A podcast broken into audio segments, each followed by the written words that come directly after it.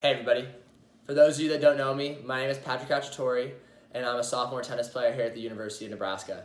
I decided to create a podcast called No Struggle, No Story. As a freshman in college, I dealt with a lot of depression and anxiety, and I felt like I was alone, that I couldn't speak out on this topic.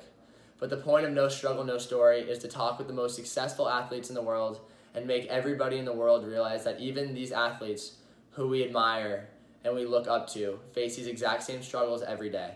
These athletes are going to talk about the struggles and adversities they faced in their life and how they were able to overcome them to turn them in from a negative into a positive opportunity for them to grow. Starting with our first episode, we're going to have Danielle Collins, the number 51 tennis player in the world, come on and talk about some adversities she's faced in her life. Her freshman year in college, she played at the University of Florida and didn't play in the lineup, but would go on to play at University of Virginia and become a two-time NCAA champion and hold wins over Venus Williams and so many others.